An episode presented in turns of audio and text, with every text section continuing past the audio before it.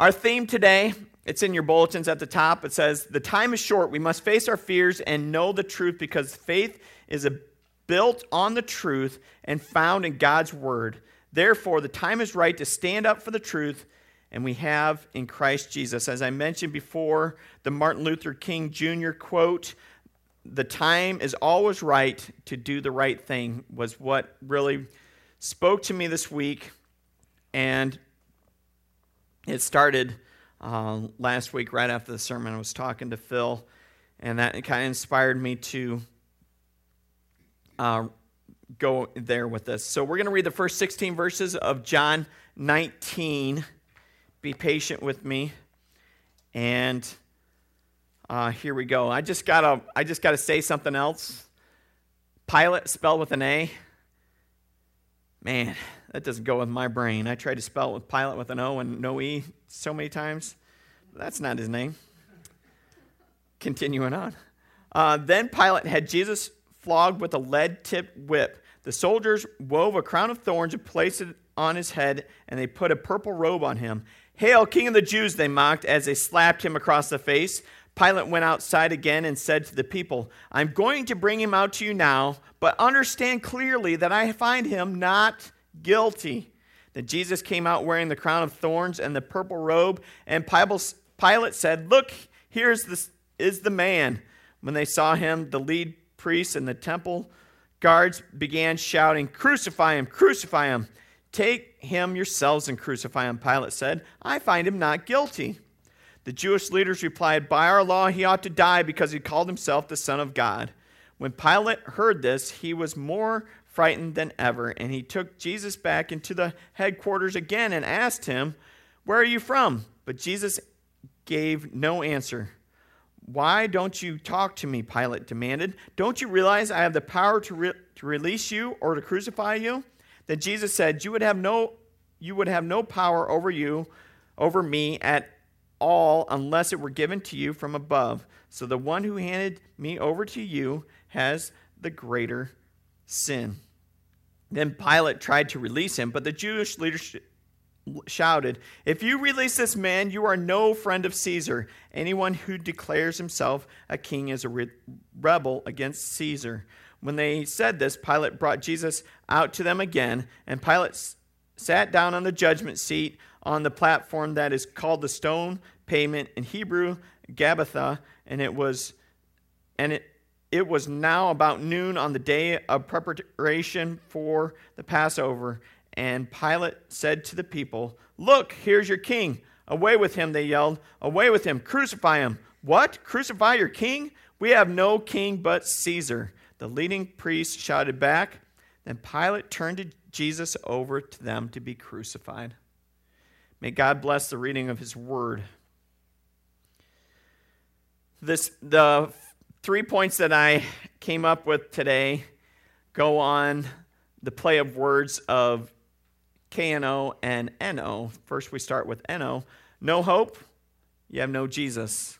But if you know hope, then you know Jesus. Right? And that's where we're going this morning. The first one is the first two together. No hope, no Jesus. Last week we knew that Pilate did not know the truth when it was right in front of him. And as we walk into John 19, we find that the Jewish leadership have got Pilate in a tight spot. And if you've ever seen, Oh Brother, Where Art Thou? You'll know the quote, Oh dang, we're in a tight spot. very funny movie. Um, I don't know if it's very Christ like, but it's, it's very funny. Um, he caught, he is caught by the defiant Jewish leadership and the truth. Jewish leaders, they want Jesus dead. They've prophesied it, they've done all they can but kill him, and they want him dead. And the truth of the matter is, Jesus is innocent. Pilate probably should have done his homework a little bit when it came to ruling that land and looking at what the Messiah meant to the Jewish people, and for somebody to claim that they are the Messiah, the Son of Man, or anything of the such, they're not going to appreciate it unless it means one thing, and that means to overthrow Rome. That's not what Jesus came. He came to came to do. He came to overthrow sin.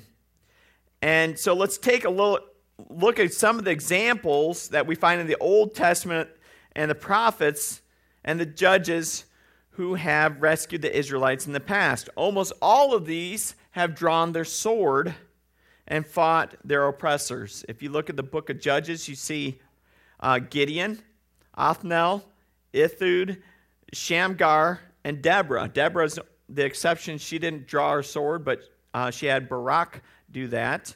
And eventually, Jael, which is a woman, uh, raised her tent stake and uh, killed Sisera. You know what um, Jael means in, in the Hebrew? It means prophet or child of God. It's the same as Joel, but it's the female version. You know what Sisera means in the Hebrew? It means serpent. So when she takes a tent stake and drives it through his head, do you see this Jewish symbolism coming back clear to Genesis chapter 3, verse 15, which we'll touch on a little bit later, which is uh, the first prophesied where the, the child of the woman will drive her heel through his head. So they would have known what that meant. They all drew their swords to save God's people. Pilate was setting himself up for failure because if Jesus is that kind of Messiah, Pilate's a dead man. If he's not that kind of Messiah, Jesus is a dead man. And that's what we find. Jesus is not that kind of Messiah, and um, he's a Messiah that's going to take care of the sins. He's going to be a sacrifice, and he does die. So Pilate's trying in vain to rescue a condemned man, um, condemned by the God. First, Pilate has Jesus flogged. He figures, well, if I flog him and punish him, then they'll see that we've treated him bad enough, that he has been disgraced, and that he uh, will be cast out of society. Unfortunately, Jesus now appears as if he is a criminal because his um, centurions and guards have done a little bit too good of job on the flogging. Even though he's innocent, he is flogged with a lead tip whip. Um, if you know your history back in those days, that would have been a cat of nine tails. And a cat of nine tails would have had nine different uh, whips off of it with lead and shell and different things embedded into the whip. And once it went into the person, it was shredded their back to ribbons. Or it was said that um, a very skilled um, person with that whip could kill with one blow. Often the punishment that was handed out was uh, 39 lashes. Uh, 40 minus 1 is what they would say, uh, because they said 40 lashes would kill any man. Uh, 39, he might just survive. So they, they tore him up, and with this cat of nine tails because the Romans, they were really experts in torture. They were the maybe the one of the best torturers ever in history, and that's what Jesus gets to deal with when he is punished before he goes to the cross. Jesus was then mocked. So not only have they beat him physically, they're trying to beat him emotionally. And he's mocked again by putting in a purple cloth and a crown of thorns shoved into his heads. These aren't the little thorns, they're big thorns. It's rough. And can you imagine after Pilate gives his sentencing, they take that purple cloth off of him? And could you imagine the excruciating pain when those wounds are opened back up again? Not to gore you, but to know what Christ went through for us, I think is important during this Easter season. Constantly being beaten and hit and taken to uh, town like that, and never, never once did he fight back. Never once did he shout back that I'm an innocent man or condemn anybody. You think anybody in the world that could say, drive a curse on somebody beating them, it would be the Son of God and have something happen to that man. And Jesus kept his mouth silent because that would have been a sin, and he was not tempted to do so. So, why would Jesus put up with this treatment? Why would he go through these beatings? Why would it, it be something that he would deal with the suffering? It's because he lived out what he preached and what he believed. Jesus, if you go and read the Sermon on the Mount, which is Matthew 5, 6, and 7, Jesus lived that. He didn't just preach it, he lived it. He didn't just go and talk about compassion, he went and did and lived out compassion. Jesus didn't say, go and be sinless. He went and was sinless. Okay? And where, where did you see that? It says, go be perfect as your heavenly Father is perfect. Well, how can we achieve that perfection? We can only do it through Jesus Christ. Our relationship with Jesus Christ is the only way that we're going to get there. And so when we get bogged down by the temptations and bogged down by the things of this life, we just need to hang on to that relationship with Jesus. We get angry at the temptation, we get angry at the addiction, and not at Christ. Because that's what we want to do, right? We want to say, well, Jesus, you said to do this. You said to do this. No, that's the alcohol talking. And we're going to talk to the alcohol and we're going to say, no, Jesus said to do this. And even though we're drinking or even though we're going through the pain of the addiction, we can get angry at the addiction and not at Christ. Right? That was one of the ways that I beat pornography. Is I got angry at the sin instead of the Savior. And so when I went to the Savior, I was able to get rid of the sin. That's how you do it. Am I saying it's easy? No. it is not easy. I'd rather be a gossip. I'd rather be um, looking after myself. I'd rather be selfish and pursuing those things. But that's not what God's called us to do, is it? It is not easy, but it's a calling. And as I walk in that calling, and as I've walked away from some of those temptations, I see what God has for me. I, I see how it's built up my marriage. I see how it's, it's um, allowed me to be intimate with one woman and understand the intricacies of that one woman in my particular case. I have made her my epitome of beauty, and I pursue her like that. And she's probably saying, well, you could do a little bit harder job of pursuing, just saying. we always can, can't we, men? We're, we could always do better pursuing. Um, my my epitome of pursuit is uh, one of my good friends, uh, Jake Sutton. That guy, he knows how to pursue uh, a gal, and I, I've learned a lot from him that I have a long ways to go before I will even come close to getting there. Um, so, why would Jesus put up? Because he lived it out. Why? Gave a commandment, didn't he? John 15, 12 through 13 says, My commandment, love each other in the same way I have loved you. There's no greater love than to lay one's life down for his friends. You are my friends if you do what I command. Can you lay down that temptation for Jesus Christ, for your friends, for your relationship, for your future family, for your current family? It is not easy. It's something that creeps in. It's something that we need to continue to go on every day. But we're going to pursue those things, right?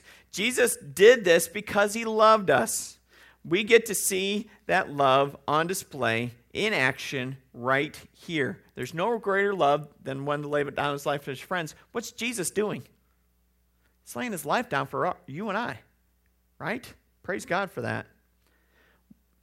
Because he loves us with a love that we cannot fathom, a love like a hurricane.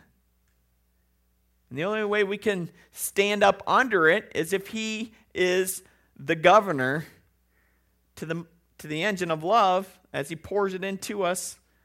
Um, he keeps us from um, being crushed by his love. I think that's kind of an amazing way to look at it. Uh, you ever get a small engine have you ever done small engines before, like a little lawnmower? You ever take the governor off the lawnmower and just let it go? Just it just winds up and It just takes off, right? Until it blows up.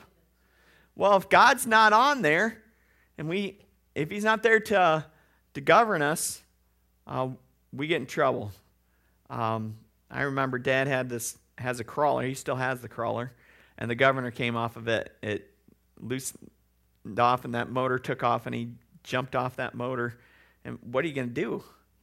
That it's a diesel engine going crazy. Um, that's a lot of power.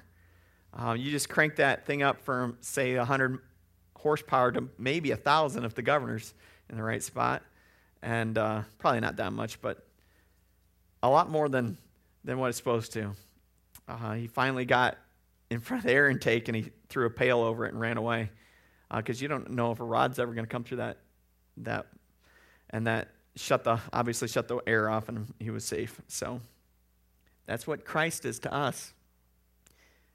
He is unrelenting power and love, and he's pursuing us with a governor. And if we ask him to, to lift that governor up, man, Lord, I need a little bit more love today, boom, he will do it. It's there. It's all a matter of perspective on how we look at things. He picks us up, he cleans us up, he gets us new clothes. He promises that us that in Zechariah chapter 3. Put new clothes on him. And he places under his care with a seal because he's willing to put us first every day. Are we willing to do the same? How did Pilate get into this situation? How did he get into a place where he gets in this catch 22? Well, I think it's fear. And we know fear is a liar. It will make you do uncanny things. It will make you get very selfish. Fear does. And we know that Pilate, he feared a Jewish revolt. He feared another riot because if he gets another riot, he's probably a dead man. And ultimately, he feared that, well, not ultimately yet, he feared that Jesus might be a God, like a Roman God, that he, he's like, You're not from this planet? What? What are you talking about? Who are you? Are you a Roman God that I'm killing? Am I going to have, are there going to be consequences for this? But we know that he is not a Roman little g God, but he is the God of the universe. And he loved even Pilate and had compassion on him. But his biggest fear, I believe, is for his own life. Caesar will kill anyone who opposes him, and Jesus says that he's a king, and that would be in opposition to Caesar. And they point, the Jewish leadership point that out, and Jesus, and they put Pilate in a catch 22. Either they get Jesus or they get Pilate. They don't care which, they got one of them today.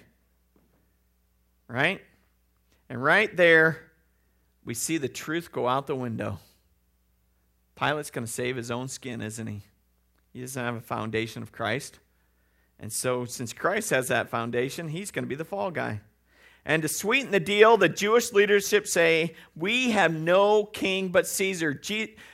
Pilate's been waiting for the Jews to say this since he started command. He finally gets to hear what he wants, and then Pilate turns Jesus over to them to be crucified. All of a sudden, Pilate has all he wants. The Jewish people are submitting to Caesar. The church, we can't do that. We can't sell out just because it's easy. We can't sell out to go along with the flow. The way of living That way of living, of selling out, it never changed anything or anyone for anything better. It always leads to death.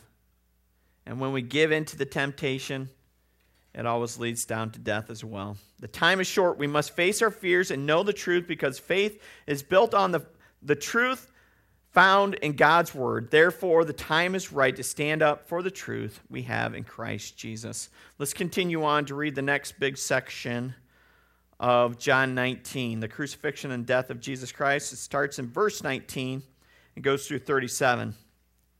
So they found Jesus, or they, they took Jesus away, carrying the cross by himself. He went to a place called the place of the skull, in he, Hebrew called Golgotha.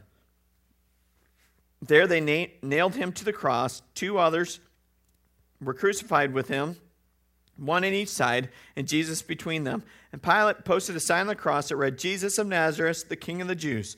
The place where the Jews, where Jesus was crucified was near the city, and the, and the sign was written in Hebrew, Latin, and Greek so that many people could read it. Then the leading priests objected and said to Pilate, Change it from the king of the Jews to said, He said, I am the king of the Jews. Pilate said, No. What I have written, I have written.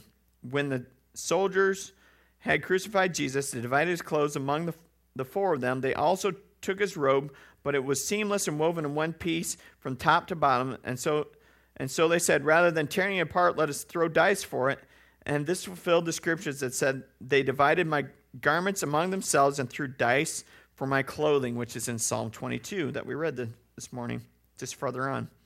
Uh, so that is what they did. Stand, standing near the cross, Jesus' mother and his, his mother's sister, Mary, the wife of Clopas, and Mary Magdalene, when Jesus saw his mother standing beside the disciple he loved, he said to her, Dear woman, here's your son. And he said to his disciple, Here's your mother. And from then on, his disciples took her into his home. By the way, I would say that was probably the best Mother's Day sermon right there ever. What Jesus did for his mother when he was dying, the compassion that he had on his mother. Amazing. Let's continue on to 28. Jesus knew that his mission was now finished, and to fulfill Scripture, he said, I am thirsty. A jar of sour wine was sitting there, so he soaked up a sponge in it and put it on. a hyssop branch and held it up to his lips. And Jesus, when Jesus tasted, he said, It is finished. Then he bowed his head and gave up his spirit. It was the day of preparation. The Jewish leaders didn't want the bodies hanging there the next day, which was the Sabbath, and a very special Sabbath because it was the Passover week. So they asked Pilate to hasten the bot, or their deaths and ordered their legs to be broken. Then their bodies could be taken down. So the soldiers came and broke the legs of the two men crucified with Jesus. But when they came to Jesus, they saw that he was already dead, so he didn't they didn't break his legs, which is prophecy. And one of the soldiers pierced his side, which is prophecy, with a spear, and immediately blood and water flowed, which is prophecy. This report is from an eyewitness giving an accurate account. He speaks the truth so that you may continue to believe. Basically, what he's saying, I saw Jesus die. I saw it. I was there. There's no way that he could have lived. Verse 36. Uh, these things happen to be fulfillment of Scripture. Um, not one of his bones was broken, and they will look on the one they pierced. And I guess we're only reading through 36. Our point today is to know Jesus. K N O W, Jesus. Why did Jesus die? Because if we know the why, it's a lot easier to do the what, isn't it? Why did Jesus die? Because God promised that he would pay for our sins. God promised it from the beginning. I'm going to take care of both your side of the covenant and my side of the covenant, is what he told Abraham.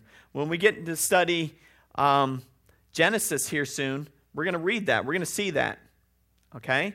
And we're going to walk through all the promises that we see in chapters like, I don't know, it's about chapter 12 through uh, 19, where God throws down a lot of promises to Abraham. And as a result, God opens a way to heaven for us through his son, Jesus Christ. Okay? When we sin, we go back and we ask for repentance. And we keep doing that. And when that cycle gets tiring, we don't get mad at the Savior because he's not rescuing us from a sin. We get mad at the sin because it's keeping us away from the Savior. Does that make sense?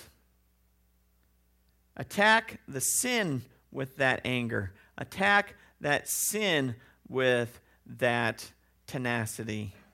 And it will lead you to the Savior because he will give you the strength to walk through that. Jesus died because of you and for you all at the same time. Right? He died, because of us, because we're sinners. Sin came into the world. We continue to sin. That's why he had to die. But he died for us because he rescued us by being the perfect sacrifice and he took away all that sin. And he says, as far as the east is from the west, they can't be our excuse anymore. The sin can't be our excuse anymore. Jesus has saved us from that. He can do this. I hate this and love this all at the same time. That Jesus died because of us and for us. I hate it and I love it all at the same time. Why? I hate it because I keep sinning. I am a wretch of a man. I am continually battling all the time to walk the same process that I'm preaching today. I am not a superhero. I don't have a I nope. Didn't wear my Superman shirt today. It doesn't work that way, right? We can't just well, uh, it's the yellow sun that gives me my power. No, it's the Son of God that gives me my power. And if I'm clinging on Him, then I might have a chance. I, I'm, I love it because I am a wretched man. And Jesus knew that, and He died anyway. Right? Jesus could have got there and He said, well, that Shane House character's coming around in history, and he's going to get there, and he's going to be pretty bad, and he's going to have those, oh my goodness, thoughts all the time, and he's going to be like, oh, what am I going to do? Nah, I'm going to stay off the cross. I would, I'd have been fine till Shane House was born. Do I have that kind of authority in God's life? That's ridiculous. That's laughable, right? So don't think the same of, of yourself. He didn't get up there and say, Well, I'm going to keep because Joe, you know, he's, yeah. No. We are not anything to God. He can hold the universe in his hands. He can handle your sin and my sin as well in abundance. Praise God, because I can put it on there. Whew. It's times like this that we need to remember that. And when we cling to that salvation, we walk in the light as He is in the light, we walk away from that temptation more and more and more. And it's awesome. He wants to be in relationship with you and I.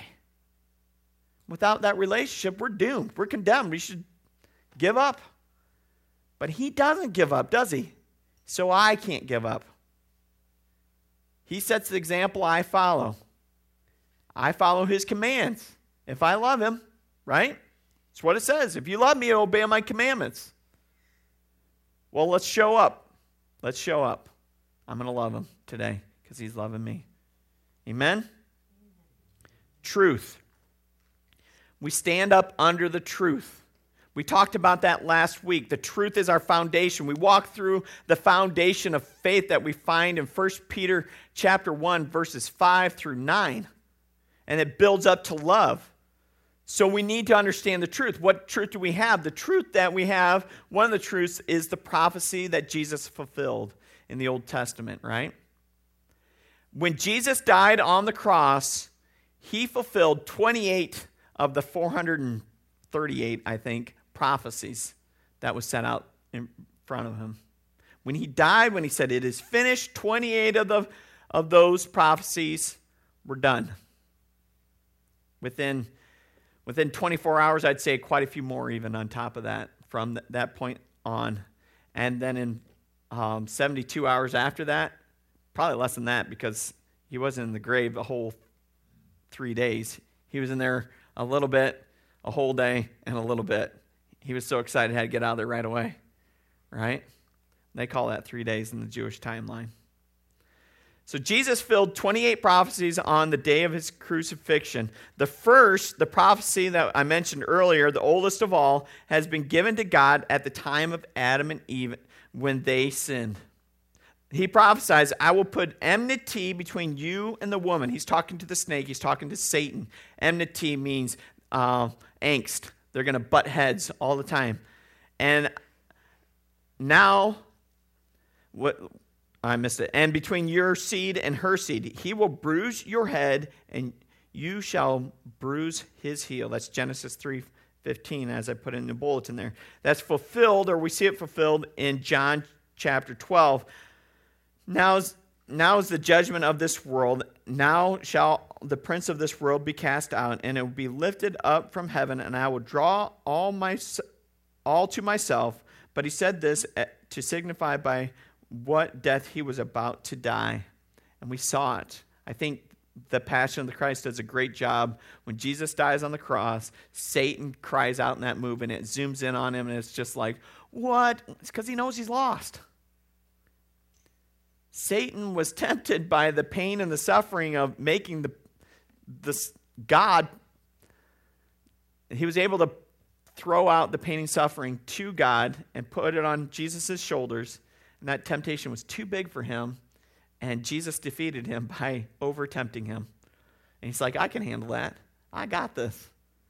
Three days later, he be- defeated his champion of death, who God created. I would hope he'd be able to to beat him. Praise God for that. Isaiah, he prophesied that Jesus would be sacrificed as a Passover lamb. He is, he is brought, he is brought uh, as a Passover lamb to the slaughter. When did Jesus cry out? It is finished. What hour was it?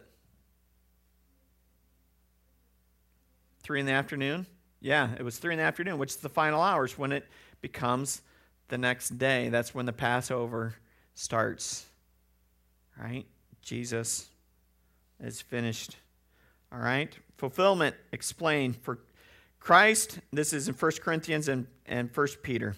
For Christ our Passover was sacrificed for us, knowing that you were not redeemed by corruptible things, but by the precious blood of Christ, and as a lamb without blemish or without spot, who truly was foreknown before the foundation of the world, but was manifested in these last times for your sakes. He was here from the beginning of time, but manifested for God? No. For you and I, so that we could see. That was another eyewitness, Peter. Both Isaiah and David prophesied that Jesus' body would be mutilated. Many were astonished at him, this is the prophecy, for his body would be so disfigured. When he got done being beaten by Pilate's centurions, they couldn't recognize him. Even his form beyond that of, of sons of men. I, I can count all my bones. They look and gloat over me. That's Psalm 22, like we read earlier. Fulfilled. After, but after scourging Jesus, they delivered him up so that he might be crucified. And that Pilate therefore took Jesus and had him scourged. That's John 19, verse 1, where we are at today.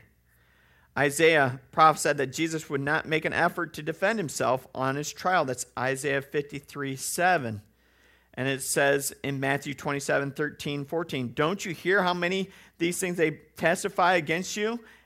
And he did not answer even one word to him. So the, the governor was greatly amazed. Never seen anybody do that before. They're accusing you all these wicked things. You don't have anything to say for yourself? And we see in the book of John, he does reply a little bit, but not much. And not to his accusations, only to the hierarchy of authority. Isaiah also foretold that Jesus' crucifixion as a sin offering for the world. Um, and I'm going to read this. It's Isaiah 53, 4 through 6, and then 10 and 11. It says, Surely he has borne our iniquities and has carried our sorrows, yet we esteemed him stricken, smitten of God, and afflicted. But he was wounded for our transgression, he was crushed for our iniquities. Those are both words for sin, by the way. The chastisement of our peace was upon him, and with his stripes we ourselves are healed. All we, we like sheep have gone astray. We have turned each other to each one to his own way, and the Lord has laid on him the iniquity of, of us all. Yet the Lord will crush him, and he has put himself to grief. You shall make his life you shall make his life an offering for sin. You shall see his seed, and I shall prolong his days, and that the pro- purpose of the Lord may prosper in his hand. He shall see of all the tra- travail of his soul, and he shall be fully satisfied. By his knowledge shall my righteous servant justify many, and he shall bear their iniquities. What does that mean? That Jesus died on the cross for you and I. It was prophesied back in Isaiah 700 years ago, before Jesus was even born that that's what's going to happen. This is how it's going to happen. Psalms was even later, probably a thousand years before Christ. Pretty sure that's pretty close. John 19, we see this happening. The place called the skull.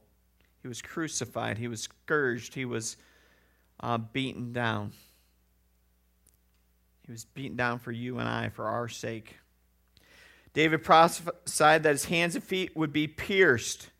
And Zechariah prophesied that he would be pierced with a spear. How many people on that day were pierced with a spear? Of the three, just one. It also is prophesied that his bones would not be broken.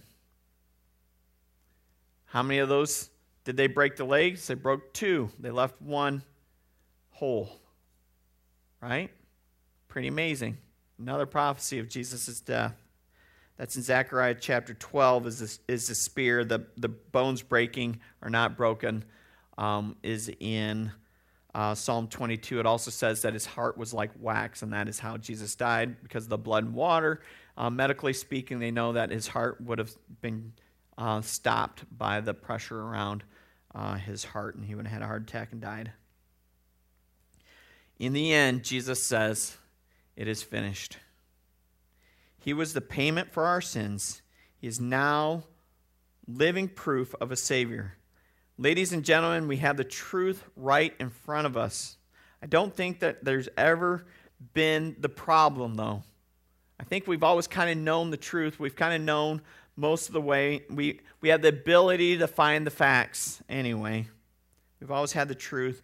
But when pushed, I think even when we're, we're pushed, push comes to shove, we would confess, yeah, I, I believe that Jesus was around. I believe that he's uh, the Savior. But my question then is this What are you going to do about it? What are we going to do about it as believers? What are we going to do about it as somebody that's straddling the fence? What are we going to do about it as somebody that's peering in from the outside? We have the prophecies written through time about Jesus. We have historical facts to back up that Jesus exists. Guys, we have the truth. In history, we have the truth in God's Word. And if we know this to be true, then do we believe it in our hearts? And if we believe it in our hearts, do we show it in our lifestyle? It's as simple as that. If you have faith, it shows up in your life. I'm tired of the church giving Christ a bad name. I'm tired of the American church dragging this God loves us so I can do whatever I want kind of mentality. There are consequences for our actions. They're going to show up later on in your life, they're going to show up on Judgment Day, and they're going to show up in the reputation of my Savior. And I'm offended when people don't treat it like such. Let's not be like that, White Rose. Let's set the example what it means to follow Jesus. Amen. Will you do life with me? Will you follow Jesus? What's that look like? What's that look like? Well, it looks like this. Let's go one last little section. And we'll see two guys setting an example of what it means to follow Jesus. Verse 38 says, Afterwards, Joseph of Arimathea, who had been a secret disciple of Jesus because he feared the Jewish leaders, asked Pilate for permission to take down Jesus' body. When Pilate gave it permission, Joseph came and took the body away. With him came Nicodemus, the man who had come to Jesus at night he had brought about 75 pounds of perfumed ointment and made from myrrh and aloe. Following Jesus' burial cust- or Jewish burial customs, they wrapped Jesus' body in the spices and long sheets of linen cloth, and the place of the crucifixion was near a garden where there was a new tomb never used before, and so because of it was the day of preparation for the Jewish Passover, and since the tomb was closed at hand, they laid Jesus there. They got halfway done with the burial process and they quit. They wanted to get out so they could do the Passover. They can't, you can't touch a dead body on the Passover day. So it got to the 9 o'clock at night. They had to, they had to quit. If you know Jesus, you know hope.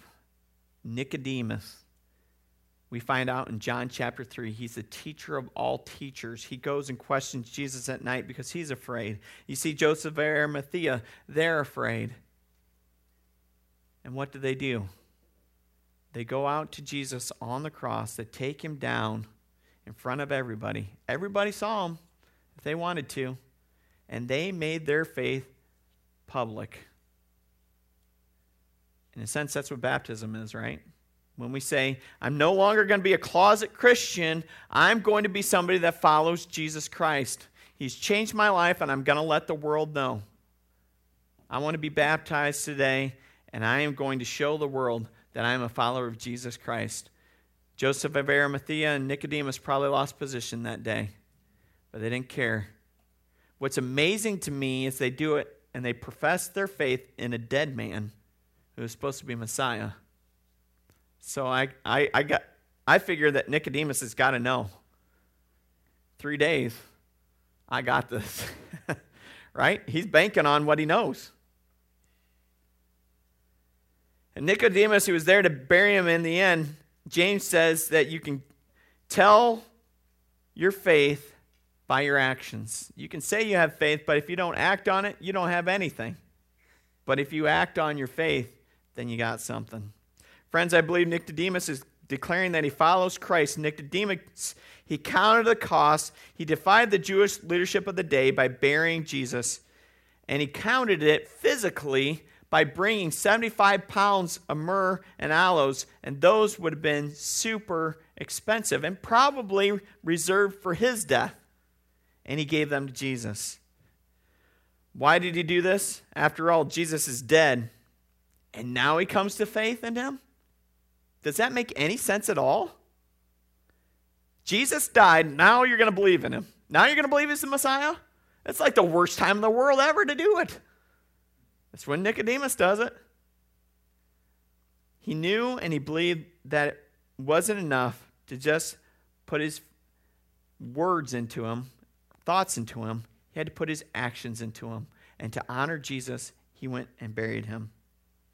And, and we, when we learn how to do that as well, we can do it together. And washes that fear right out the door, doesn't it? It takes those temptations and makes them a little bit minimal. Because there's no more power over you. Because Christ, that Christ, the one that rose from the grave, that's the one that redeems Nicodemus and he redeems you and I. Amen. So the time is short. We must face our fears and know the truth because faith is built on the truth found in God's word. Therefore, the time is right to stand up for the truth that we have in Christ Jesus. Let's pray. Lord Jesus, we thank you for our time together. We thank you that you are the way, the truth, and the life, and that we can find life in and through you. Lord, I pray that as we come together, that we would be bold in our faith in our workplace, that we would uh, stand up for what it means to know you in the right way. Lord, I pray that we would have a desire to tell other people. Lord, place, place on our hearts people that need to know Jesus, and that we would be able to intersect the gospel in our conversation. And we ask that you, in your amazing name. We thank you for giving us a disciple making way of life in Christ Jesus. As we go through every part of this day, help us to love you and to love the people who cross our path, starting with our family. Don't let us miss the amazing adventures you are sending our way to live and to speak the good news about Jesus today. Draw our hearts to you and to specific people you want us to pull close for Jesus like disciple making friendships. By your word and spirit, transform us into followers of Jesus who love you, who love people, who make disciples, who make more disciples ad infinitum. In Jesus' name we pray. Amen. May you go with the Lord, and may you, your faith turn into action this week. Amen.